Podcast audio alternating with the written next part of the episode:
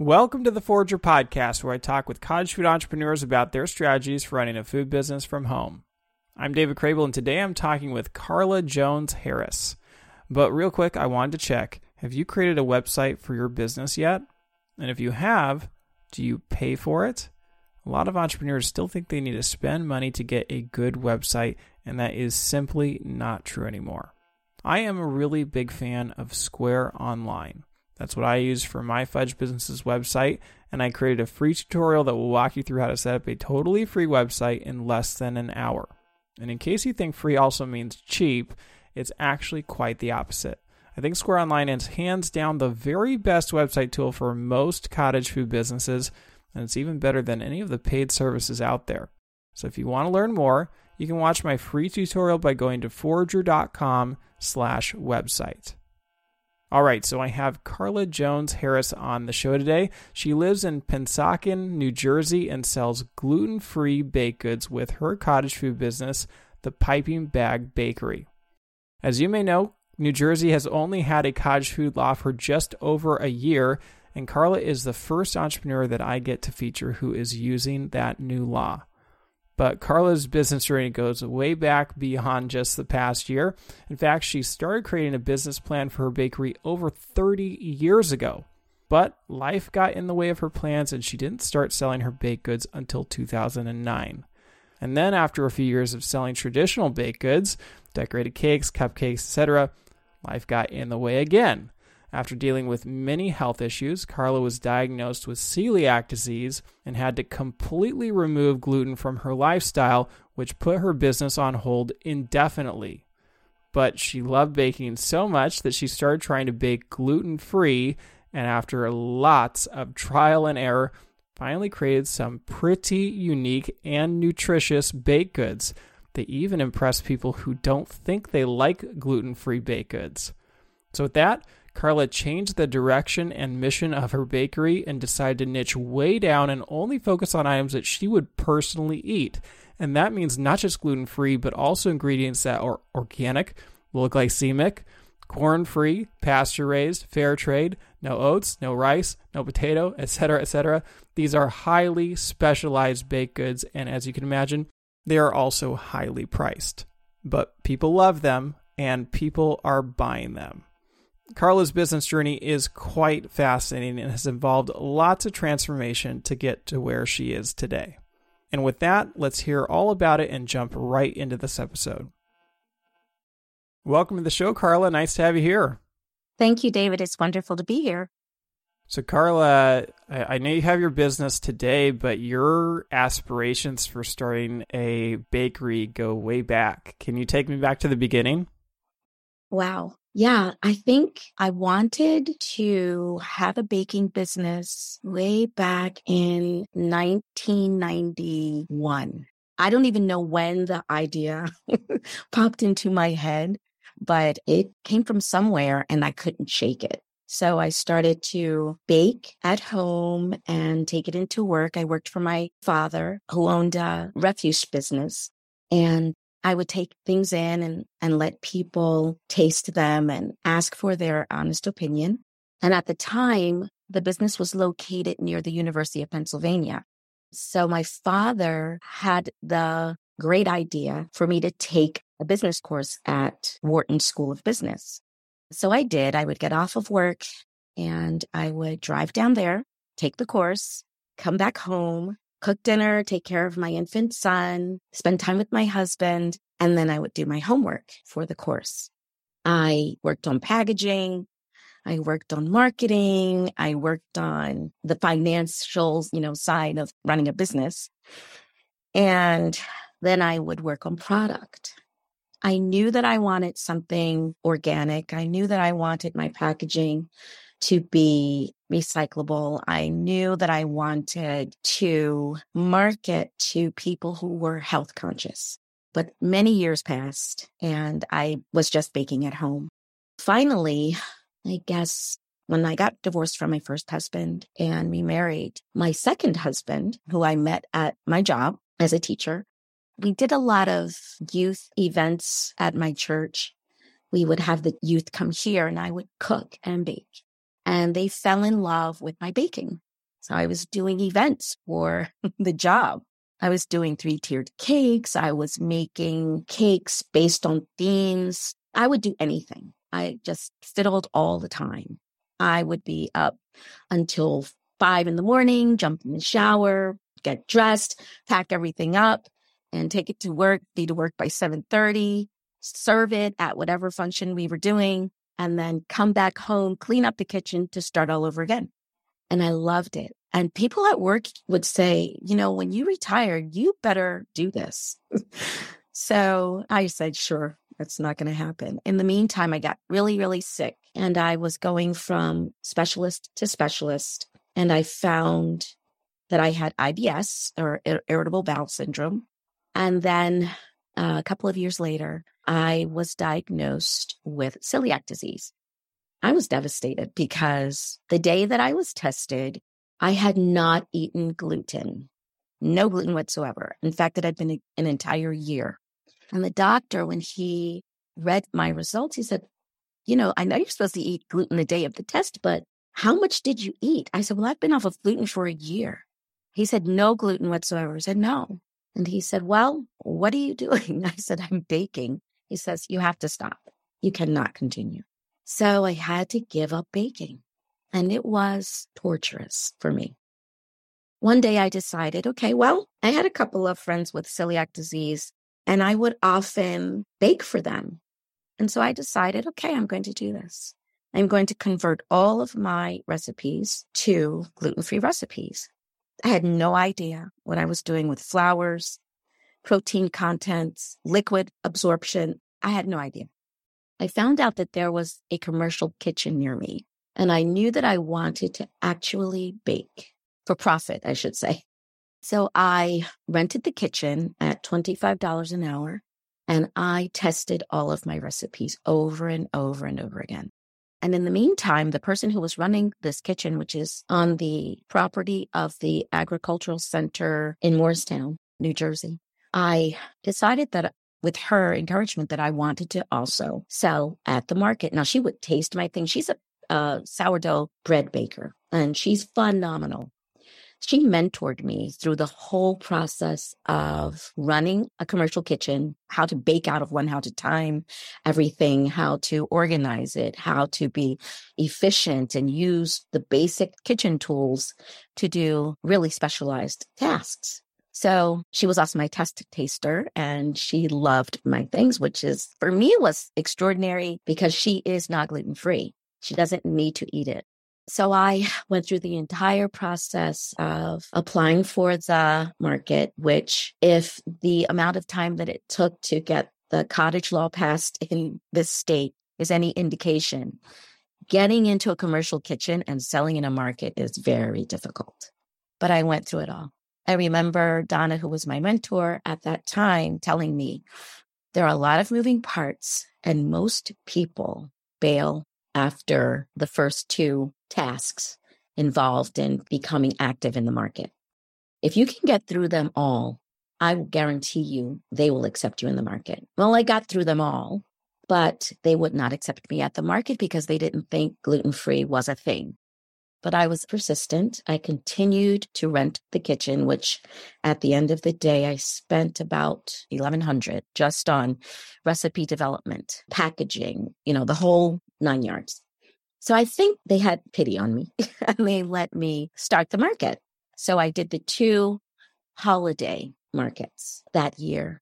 And for the next two years, I was there for every market every Saturday of the season. And that's where it started. I just fell in love with the whole process of baking and baking gluten free.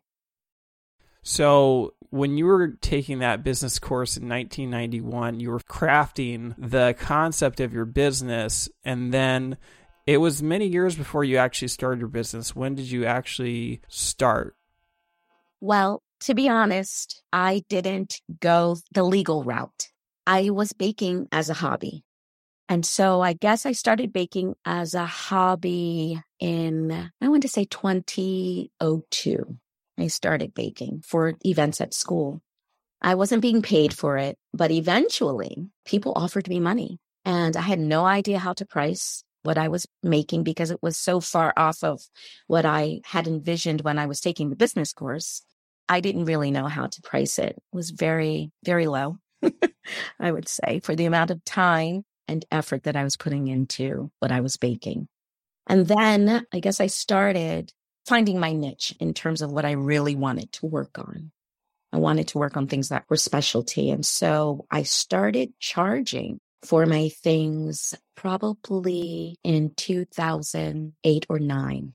And I came up with a business name. I had business cards. I had a logo, packaging, everything except for the business license and the green light from the state. Because at that time, as you know, there was no cottage law. And I had searched and searched for a commercial kitchen, but could not find one anywhere that was within 10 to 20 miles of my home. So it sounds like you were going through quite a bit of effort back in 1991 to kind of formulate your business plan, but then it was a long time, you know, 10 years before you really started baking for others. And then ultimately, wait, 17 years before you actually started a real business. So, what do you feel like happened there that derailed you from your initial business goals? Well, first of all, I was a teacher full time and a mother and a wife. And I was also studying, taking my uh, master's courses and trying to, I guess, just really hone my professional skills as an educator. And then my first husband and I separated and divorced, and I was a single mother for many years. I could not really devote time to anything other than my studies and my full time job. Well, my full time job as a mother, my other full time job as a teacher, and then the time that I was spending with the ministries in my church. So I would say that pretty much I just didn't have the time and then when my first husband and I divorced, this is no reflection on him, but I began to dream about the things that would bring me joy. Baking was one of them. Spending time with my son was another and gardening. So I think I just, there was a time of emotional healing that I needed to go through after the divorce. I spent a lot of time trying to pour into my son's life uh, because he was missing the father piece in the family. And then, yeah, pretty much my career as a teacher just really took all, a lot of energy. And I just did not have the emotional or physical energy to devote to a business. Well, that's perfectly understandable. And given how passionate you are about baking, you obviously running a pretty successful business at this point Looking back, is there any part of you that wishes you had started selling sooner? I think that had I sold sooner, it would have been much more difficult for me to make the leap to gluten free baking. Because at that time, I did not know that I had celiac disease. I did have medical issues. I went through so many uh, specialists and a lot of testing most doctors denied the fact or the possibility that I could have celiac disease or irritable bowel syndrome, or uh, the most recent uh, diagnosis is Sjogren's disease. Because I'm African American, they were thinking, oh, there's got to be something else because genetically your people don't get this. Um, so I think that I'm glad that my life unfolded the way that it did. And now that I am retired from teaching, now that there's the cottage law, now that my son is grown, my second marriage is healthy. I have the energy to dream, to create, to do all the things that I need to do for my business where it is at the moment. It looked like you did start selling non gluten free baked goods, right? And you were operating under a different name initially, right? Yes, yes, I was. That was before I was diagnosed with celiac disease. And I was primarily doing all gluten products under Carla's Sweet Creations. And I would do an occasional gluten free or vegan version of the traditional baked goods for special orders only, not knowing that I myself needed it. But you know, it also you weren't just selling traditional baked goods, but you're also your business looked completely different. You were selling like decorated cakes and things that I don't really see on your menu today. Yeah, you won't see those two things. I mill my own flour, so I don't do the traditional basic gluten free mix, which is heavy on white rice, brown rice, uh, sweet rice, potato starch, tapioca starch, things like that, oats. I don't do those flours because as a celiac, we tend to react the same to those flours as we do to wheat or barley or rye. And the other reason is because those flours have a really low nutrient density. And because celiacs have a problem taking up nutrients because the little hairs that line the intestines have been pretty much destroyed by the autoimmune system, we really need our foods to be nutrient dense. So I made the decision to change the flour that I work with, and that limits what kinds of baked goods I can produce reliably and consistently. So I know when you started to sell, you were operating under the table, and then you did eventually go the legal route, right? When when did you actually get a kitchen to sell? 2018. I started baking out of that commercial kitchen and selling in the farmers market that's associated with the ag center in Moorestown. So we're talking about quite a long time between when you were initially thinking about starting a business to when you really legitimately started and rented a kitchen. And is this tied into when you retired as a teacher? I retired in 2021. So I was already doing this for three years as a legitimate business before I retired. And I retired because the school district of Philadelphia at the time was so indecisive about what they wanted us to do in terms of the pandemic that it was really stressful for me. And knowing that I have certain autoimmune issues, my husband and I just thought it was best that I not return to teaching. So that allowed me then to focus on the fact that the cottage law was up for, you know, review and they were expecting it to pass. So it was perfect timing because for the two years for 2019 to 2020, the farm kitchen was closed. When it reopened, it opened to people that were baking with glutinous flour. And I could not be in that environment. I cannot inhale it. It should not be on my skin. And I definitely cannot ingest it. So I was then out of a kitchen and I was going to pivot once again and buy a food truck that I was going to outfit as a bakery. I was going to park it in my driveway and bake out of that. I was going to use it as a catering truck where you could just park it on your property at your event and, you know, people would come out and be served their gluten-free desserts from the truck. But when I spoke to the officer at the health department, he assured me that the law was going to pass like very, very soon, save my money, and just do it out of my home. And indeed, it passed in October of 2021. So I've really only been doing this, I would say, two summers of farmers market, and I've been baking out of my home since March of this year. Well, I mean, it, I don't think that necessarily tells the full story, right? You have quite a lot of experience selling, but I guess you were focused for the, you know, the summers that you were off as a teacher, and then obviously ever since the cottage food law passed.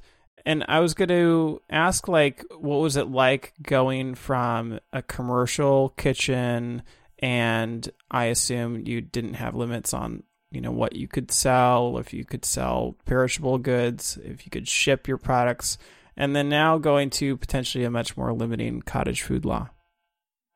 Well, to be honest with you, I was limited in that kitchen because it is run by the county. Burlington County actually owns that kitchen and runs the ag center. So they were very strict about what I could produce and sell at the market. So I did have quite a bit of restriction. Obviously, I didn't have the restriction on income, but I did have the restriction on what I could sell. I will say that space wise, obviously, it was much larger than my kitchen here at home. I had ice machines and freezers and ovens and gas ovens and convection. Just, it was a beautiful kitchen. But here in my kitchen, which I had to rip out down to the studs in 2016 because of mold issues, this kitchen has no gluten in it whatsoever.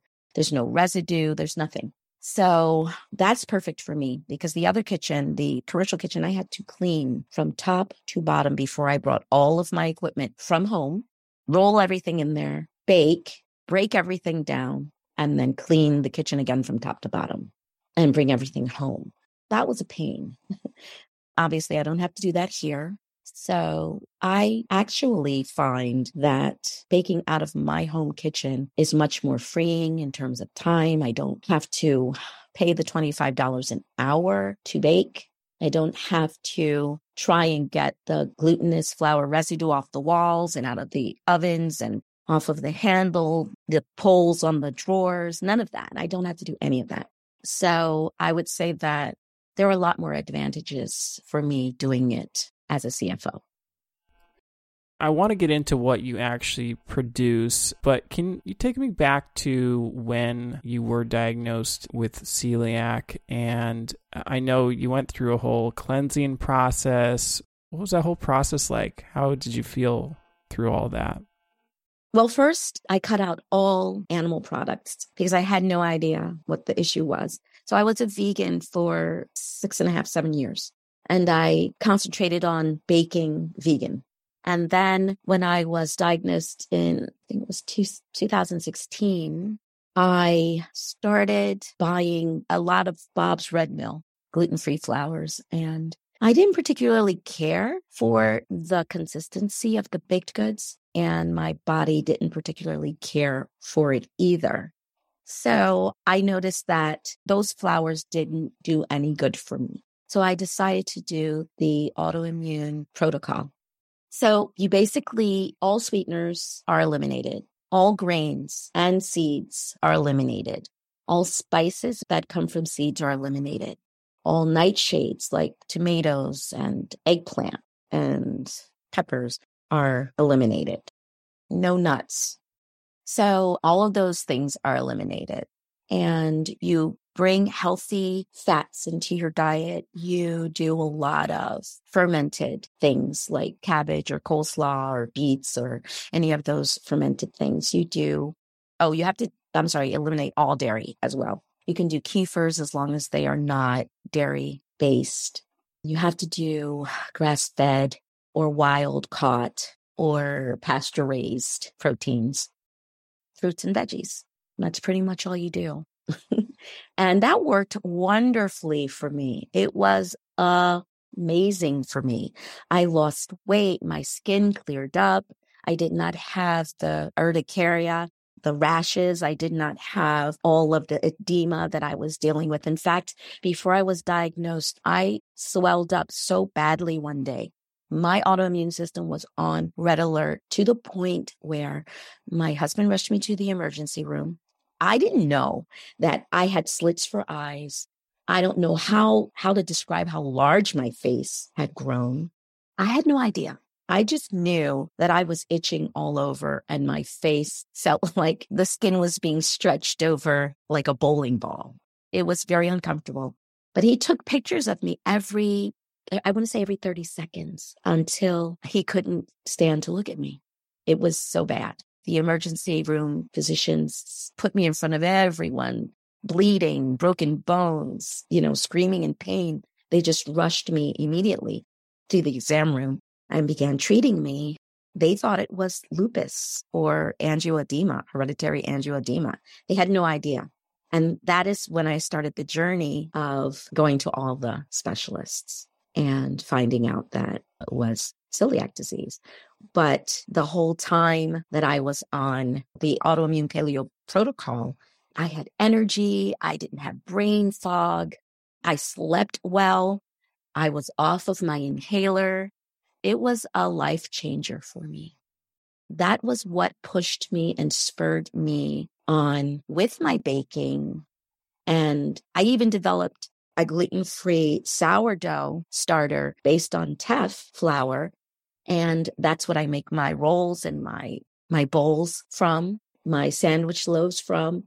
I just decided that if I'm going to beat these, not beat the disease because there's no cure, but if I'm going to beat all of these symptoms and all of the setbacks caused by celiac, then I really have to take care of my body and be very conscious of what I put in it. And I was able to, after a year, almost a year and a half on the protocol, I was able to introduce things back into my diet. There are things that I don't do at all.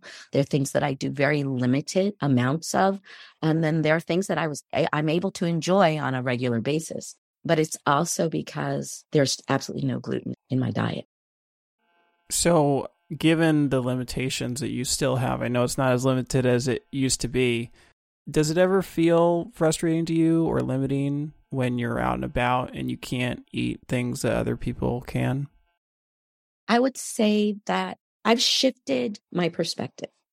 And it doesn't bother me that I can't eat those things because the cost of eating them is too great. It has allowed me to explore ancient grains and other ways of enjoying food that other people don't have. I view it as they're missing out on more than I am when it comes to not eating the things that they are eating. I find it extremely difficult to eat out because even though every restaurant is supposed to train their staff on allergies and how to mitigate cross contamination and all of those things, a lot of people just they think it's a fad or they think it's as simple as washing their hands. And some of them think, oh, I don't even have to wash my hands. I can just throw on a pair of gloves. But then they will pick up something that is contaminated with gluten, or they'll set something down on something that is contaminated with gluten, and then they'll hand it to me. And I will have to literally refuse it. I have walked out of restaurants. I have returned things immediately as soon as they hit my plate. I mean, at the table because I just I can't take the chance. I've, I've learned to become very bold about my expectations when I go into a restaurant now. And I, I don't I don't mind. I like eating out. It is not something that I have to do. I love cooking at home. But I'd say that is the greatest problem. And sometimes I'm afraid to eat out because I've gotten cross contaminated and I have been in such pain for days over the slightest amount of gluten that has been introduced into my body because someone just didn't follow the protocol of mitigating cross contamination. So uh, I'm pretty okay with it. it's easy to see why you're so passionate about this. So let's talk about some of the things that you produce. How difficult was it to transition your baked goods into gluten free variants? It was pretty difficult I'll say that it's not because it's hard to do. It's just learning the temperament of each flour, of each grain. So when I switched to ancient grains, they have a totally different personality than gluten based flours. They have a totally different personality than things like rice or corn, oat. So that is what took me the longest was to figure out the personality behind buckwheat and teff and amaranth and millet and sorghum. I figured out how to manipulate all of those flours in conjunction with arrowroot as a binder, as a starch, and uh, xanthan gum or uh, psyllium husk and flax meal, flaxseed meal. Those three they act kind of like a dough conditioner and they really help to improve the texture of baked goods that are made with gluten free flours. And then when I realized that part of the reason why I didn't like the way things tasted or their texture was because those packages of flour sit on the shelves for a long time. So I then realized that I could maximize not only the nutritional density of my products, but the taste and the texture by buying grain and milling it fresh and using it as I need it. So that took me, I want to say, probably from 2016 or 2017 until 2020, maybe 2021. I was selling, but I was tweaking the whole time. Yeah, no, I, have seen online people just are blown away by how good your products taste. And I imagine you get that all the time, right? Are people just truly shocked when they try your products for the first time? Yes, they're probably not as shocked as I am that they enjoy them so much because a lot of my client base, they are not celiac sufferers. They don't need to eat gluten free. So the fact that they choose it because they like the taste of it, that's what blows me away. It's just that they really enjoy it. I would love to say that it's my talent as a baker, but I think it's also because I don't skimp on my ingredients. Yeah. And so, can you just go overview what you actually produce? I have a triple chocolate cherry chunk cookie, which is my best selling cookie. And that is, it only has a quarter cup of flour in it, a quarter cup of cocoa, and the rest is choc- three different kinds of chocolate, sugar, butter, vanilla, and tart cherries. And it is very, it's a decadent cookie. It's nice and heavy and thick. And I had two year old children trying it at my markets and they gobble the whole thing up. And the parent says, okay, I need a pound of that. And that blows me away because that's, it's a really, really specialized cookie. Oh, it also has Ceylon cinnamon in it just to pump up the chocolate. One of my other really, really requested scones is my lemon ginger scone. And that's made with Meyer lemons when I can get them and crystallized ginger chunks. It is not cakey. I don't have an egg in it. So it's pretty close to the English scone in texture. That's one of the favorites. I just put out this year a Mexican street corn scone, and it is made with the New Jersey sweet corn. I could not keep it on the table at the markets. I had people coming to different markets to find me for that scone. I had people buying six, ten, twelve of them at a time because they didn't want to not get them the next time they saw me. That was a huge eye opener for me. First of all, people like seasonal. And second of all, I need to put more savory into my repertoire. So it was very popular. My sourdough teff rolls, dinner rolls are very popular. My pear plum and peach frangipane tarts are very, very popular. I've had people follow me from one market to another, buying several of them, six, sometimes eight of them at a time. Oh, I have a hazelnut chocolate pear tart that I do for the holidays. And that's very popular. And my shingle crusted apple pie is very popular. I was surprised to hear that you said that you had corn scones because I read somewhere that you your products are corn free, right? My products are corn free in the sense that I have no corn flour. I chose to do the corn scone because as a vendor at the farmers markets, we are encouraged to use the produce and products that other vendors at the market bring to highlight them. It's in a community effort to support each other. We buy from each other, we highlight each other's ingredients. And I couldn't resist the fresh organic corn that I was finding. And as a rule, I don't use it in any of my flour mixes.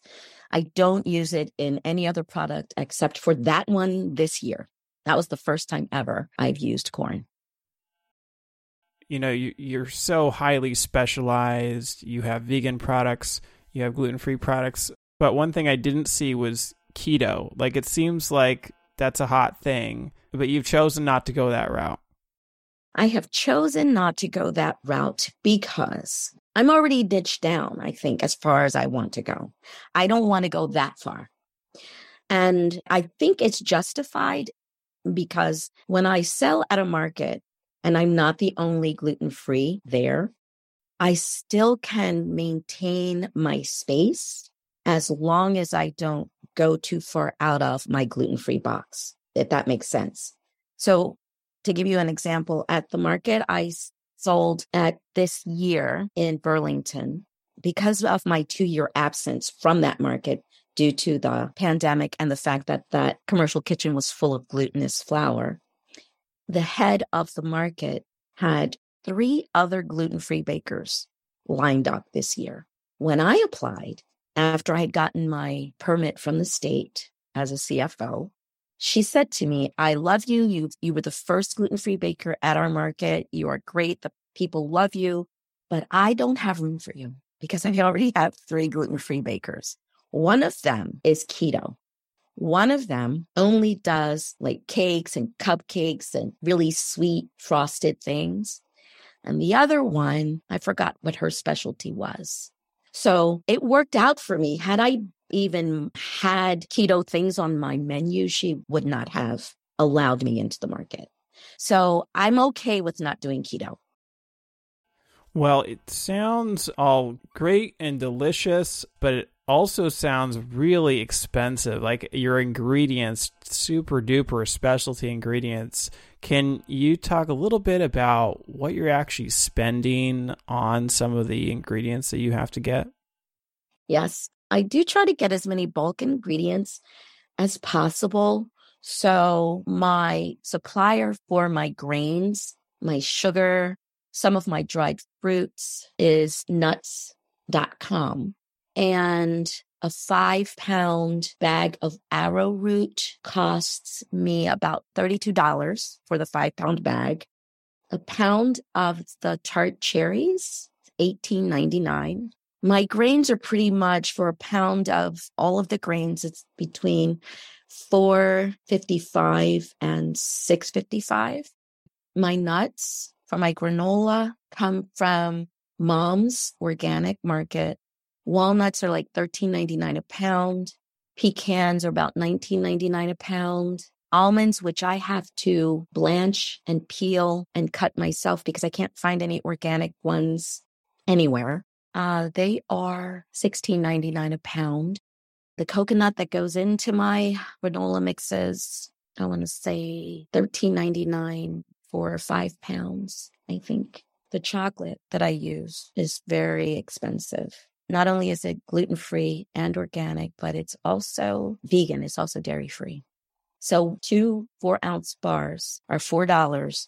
And the recipe for my triple chocolate cherry chunk cookies require two bars, one bag of chips, which is, I want to say six ninety nine, a cup of cherries. So that's about what, $5 for that, two eggs, vanilla, things like that. Yeah, I'm spending quite a bit of money on ingredients, but my customers tell me we can taste these are quality. Ing- I mean, literally, they will tell me of another baker who has been in business way longer than I am, has a storefront, a restaurant, a cafe, whatever. And they will say that, you know, my cookies or my scones or my muffins or my granola is, they can't find anything like it around. And so they are willing to pay the price because they know that the ingredients are quality. It's kind of hard for me to not want to continue to provide that when I get that kind of feedback. Yeah, so uh, obviously, with these high ingredient costs, you're going to end up with really high prices. So, can you run down some of the pricing that you currently have today? Sure. I will say that I did have to raise my prices after I guess they were the same for the last three years.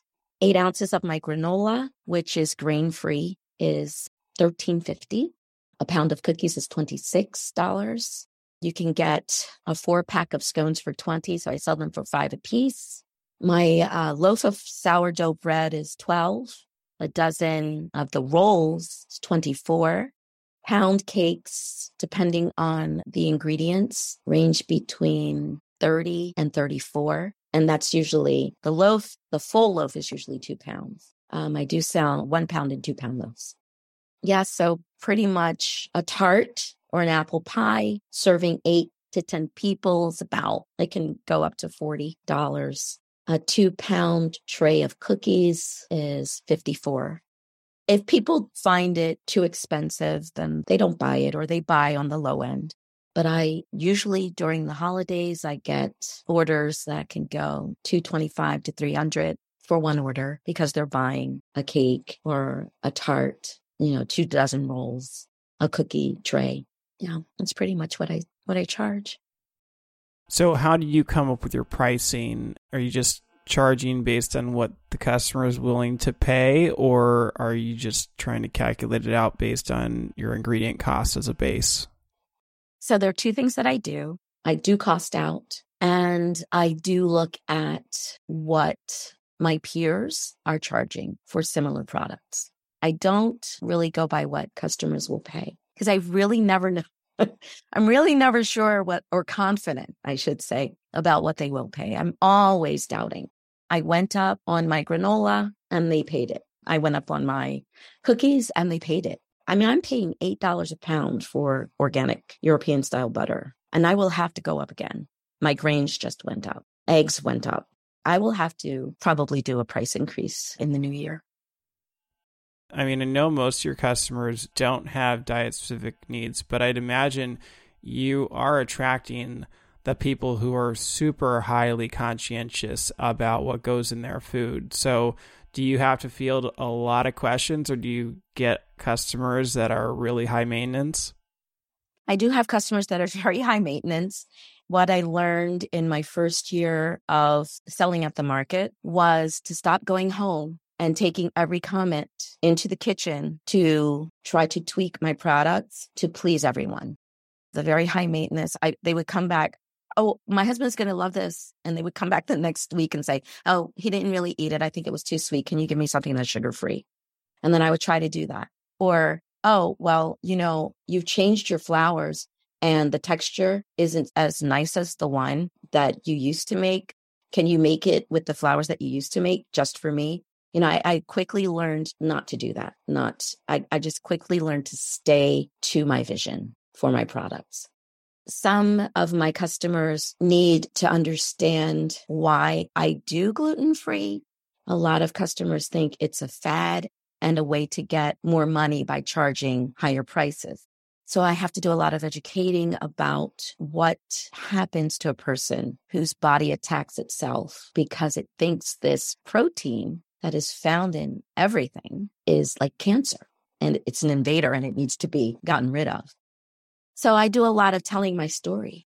The fact that we've lost four children because of the inflammation in, in my fallopian tubes or because my body just is on high alert and sees the developing embryo as something to be destroyed. Or the fact that I don't think as clearly as most people do because I have brain fog a lot of the time due to inflammation in my body. So, yeah, I have to do a lot of educating sometimes I have to do a lot of explaining as to why my prices aren't as low as other gluten free bakeries' prices. And then I can only hope that it resonates with them. If it doesn't resonate with them, if it's really not an issue for them, that something has brown rice or white rice or potato, or that, I don't know, that it's not hormone and antibiotic free milk or butter. If it doesn't matter to them, then it's fine. I'm not going to change their mind by giving them the stats or the details on celiac disease or nutrient dense or nutrient poor foods. People will buy what resonates with them, and I'm okay with that. So I'd imagine that you have had a lot of customers who can eat your products, they can't eat other people's products. So, what are some of the stories that have come out of running this business? Well, recently I had a customer. Actually, he wasn't a customer. He was just someone who was at the farmer's market. And I, I saw him in his wheelchair go back and forth in front of my table. A couple of weeks in a row, he would do the same thing until finally he stopped in front of my table and he said, What do you have? I have to try what you have. I assume everyone who stops at my table has to eat gluten free. Not the right assumption, but that's what I assume. And he admitted to me that he had gone past my table on several occasions thinking gluten free, that is going to really taste horrible. So I don't want it. He said, but I heard people walking away from your table week after week after week. And I just had to get it. So he bought, I don't know, two different cookies, a pound a piece. He bought the corn scones and a couple of other things. He walked away with a good $80 worth of product. And the next week, he came back and he said, You know, I'm not gluten free. He said, But I I just am blown away by these cookies, the triple chocolate cherry chunk cookies. He wanted those over and over and over again. And I, it's humbling. It really is humbling. I'm happy to hear it, but I'm more humbled to hear that what I do in my kitchen, what I'm doing out of like necessity, my need for improved health and quality of life is making other people happy. Like they really enjoy it. So that was one story that just really kind of made me extremely happy. Another one would be a little boy whose mother would come to the market and she would just stare at the things on my table. I think she was from somewhere in Eastern Europe. And her son would tag along with her, cute little boy. And it was one day when I had raspberry Linzer cookies for sale. And she comes from a place in Europe where Linzer cookies are like, that's, that's the cookie especially during holidays. So she bought a half pound of them and her son ate them in the car before he got home. And she came back the next Saturday. She ordered more just for him. This went on for most of the summer. And then one day she sent me an email with a picture of him eating the cookies. And then she posted that on her Instagram account. And I don't know, it just made me so happy to have found something that makes people happy. I mean, people give gluten free a bad rap. It's cardboard or it's overly sweet or, you know, it's overly salty or crumbles when you bite into it. I just, I'm just happy that I'm doing something that actually matters. It just felt really good to have customers head over heels with a product that was birthed out of my illness, my discomfort, you know, my pain, my uncertainty about like what my life is going to look like for the rest of my life, you know, losing children, having problems like putting sentences together because my brain just doesn't work the same way or walking around with a swollen face, you know, in public and people going, well, what is wrong with her? or breathing problems, like all of that pales when I think that I'm making a difference in a lot of people's lives, whether they need gluten free or not. So you're selling at markets. I know you've also sold at events. How much of your sales have come from in person events? Oh, I would say after the pandemic, 85%. Um, before I started selling this year at the markets, I was selling my granola. And that was going really, really well until that started to drop off, like in, I'd say March or April. And then the, the market season kicked in. So I was doing a lot of online sales for granola, but that was a very small window of time from probably May till now has almost 100% of my sales has been with markets and events. How do you prepare for a market? What does that look like? Oof. so I am a grandmother and I have grandchildren that I pick up from school. So what I try to do is on Mondays, I will get all of my packaging together. I'll plan my menu and I will do my shopping. On Tuesdays, I will prep all of my ingredients and refrigerate whatever needs to be refrigerated. And then on Wednesday, which this year was a, a market day, I do all my baking for that market. On Thursday, I prep for both Friday and Saturday if I have a Saturday market. I will bake everything off on Friday for Friday's market, bake everything off on Saturday for Saturday's market, and repeat the process the following Monday. I did notice that you offer like pre orders, you have monthly subscriptions. Are there many subscribers that you have? Unfortunately, no. So I have people who will ask for four bags of granola, but they won't order them online through the monthly subscription. I'm not quite sure why. I have people who do subscribe on my website and the loyalty program, and they do take advantage of that. Can you talk about how the loyalty program works? So I've set it up that you obviously put in all of your contact information and then you purchase. And after purchasing $100 worth of product, your next purchase is discounted by $10. I have had several people take advantage of that. When they order through the website, it automatically tallies their points and they are able to redeem their points. It seems like this type of business, you get a lot of die-hard customers, a lot of recurring customers.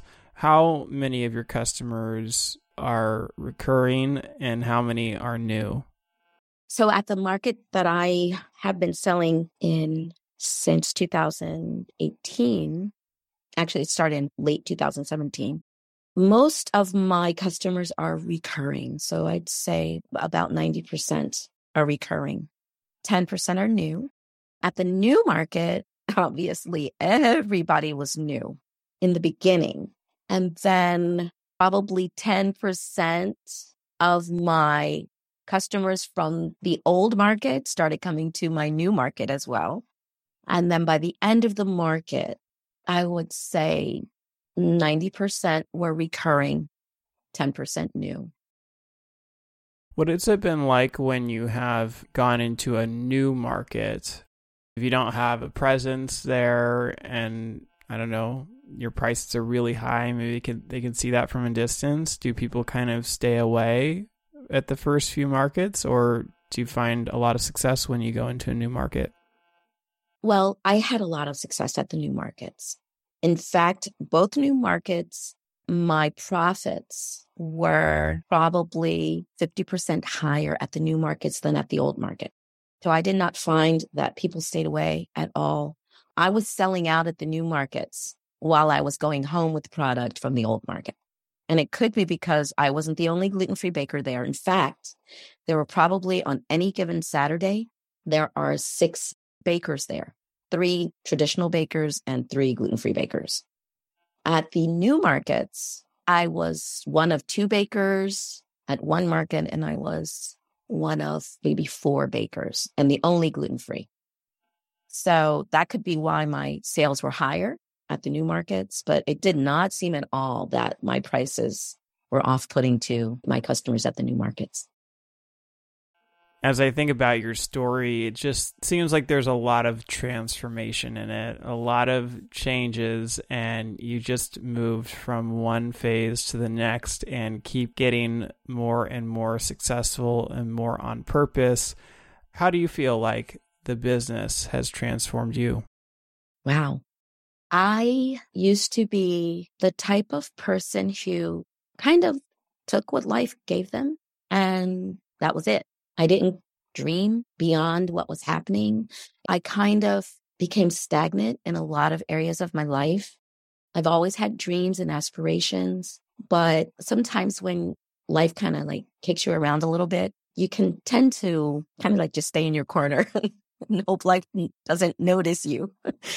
so I'm not that way anymore. I have become more focused and intentional and more proactive about pursuing my dreams. I have always had a sense of doing things authentically. So I shy away from things that aren't feeding me in that sense. If I have to pretend to be something or someone else in order to get a sale, I don't want to do it. If I have to compromise quality because I, I respect deeply the person who is putting their trust in me and is releasing their financial resources to me in exchange for my product. I don't ever want someone to feel like walking away from my table or walking away from my, my porch that they've been taken or they've received less than they expected. I, or that I was only in the transaction for the financial gain. That is something that I just cannot do. So I am very intentional about building the relationship. It's hard because I'm pretty much an introvert, but I have to push forward because I do more than bake.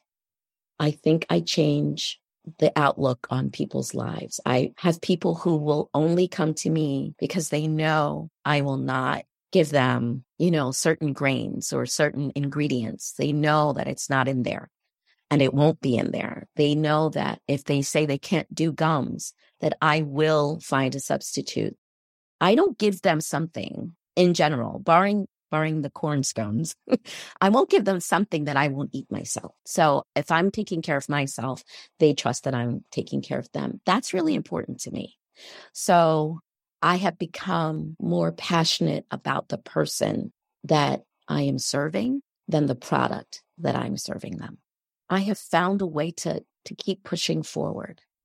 And I used to not be like that. As I said, I used to let life kick me and keep me down. And I just don't do that anymore. It's just life is short. I'm 60 years old. I have been blessed enough to be able to retire and do something that I love. And so I want to I want to go after it with a lot of passion and purpose. Do you feel like the success of the business follows from when you are on purpose with helping other people? Yes, I do. I really feel like if I focus on numbers, if I focus on profit margin, which is really important, then I will probably lose the focus of who I'm doing this for. And so my success it's kind of weird to say that, but my success really does hinge on taking care of the people who put their trust in me.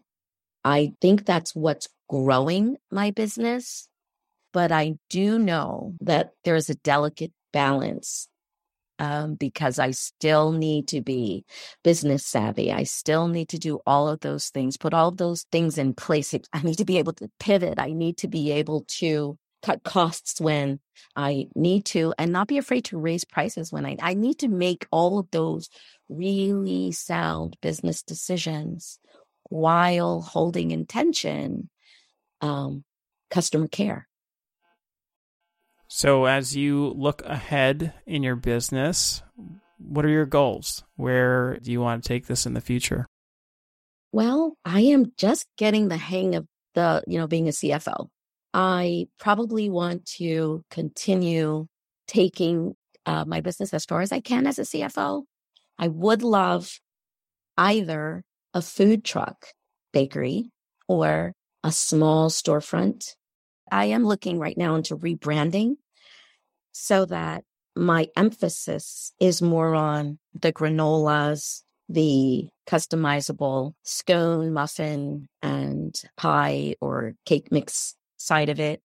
I still want to be able to offer, you know, like scones and muffins to people to eat there in the storefront. But I don't want it. I, I'm not interested in doing wholesale. I'm, I mean, I've been approached by several people this year to provide for them, but I cannot due to the law.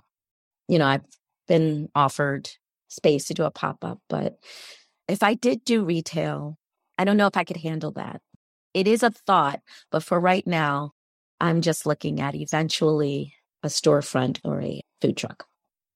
Well, Carla, it's cool to see how your business has evolved over the years and where it is today. And I'm looking forward to seeing where it's headed in the future. So, if somebody is interested in learning more about you, uh, where can they find you or how can they reach out? They can find me on Instagram at the Piping Bag Bakery one, on Facebook, the Piping Bag Bakery, and on my website, the Piping Bag Bakery uh, one.com. All right, awesome. Well, thank you so much for coming on the show and sharing with us today. Thank you, David. It was a pleasure. That wraps up another episode of the Forrager Podcast. For more information about this episode, go to forrager.com slash podcast slash 78. And if you're enjoying this podcast, please take a quick moment right now and leave me a review on Apple Podcasts. It doesn't have to be a long review, but it's truly the best way to support this show and will help others find it as well. And finally, if you're thinking about selling your own homemade food, check out my free mini course where I walk you through the steps you need to take to get a cottage food business off the ground. To get the course, go to cottagefoodcourse.com.